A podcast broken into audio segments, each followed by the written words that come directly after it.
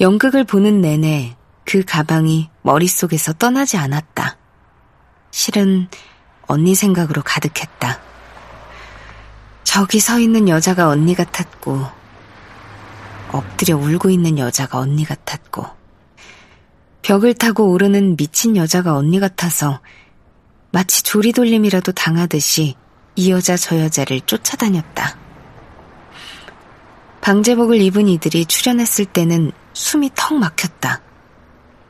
폴란드 할머니를 떠올린 순간 내가 폴란드 할머니와 무엇이 다른가 싶은 자책이 명치를 콕콕 찔러댔다.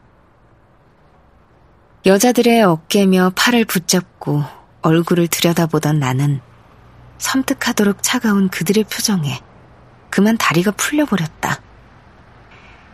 주저앉아 있는 내게 나체의 여자 배우가 다가오더니 어깨를 감싸며 무슨 말을 했다.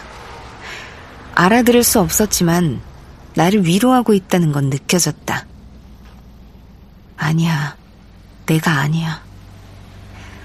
나는 그녀를 바라보며 천천히 고개를 저으며 중얼거렸다.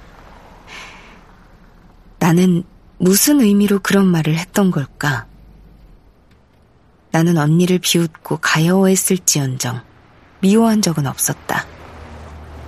내가 미워한 건 아버지였고 아무 생각 없는 엄마였다. 그건 진실일까? 언니의 악보에 면도날을 그어댄 게 정말로 나였을까? 그게 사실이라면 어린 나는 무엇에 감염되었던 걸까? 어둠 속 불빛 아래 서 있으려니 나는 여전히 유대인 극장에 있는 것 같았다.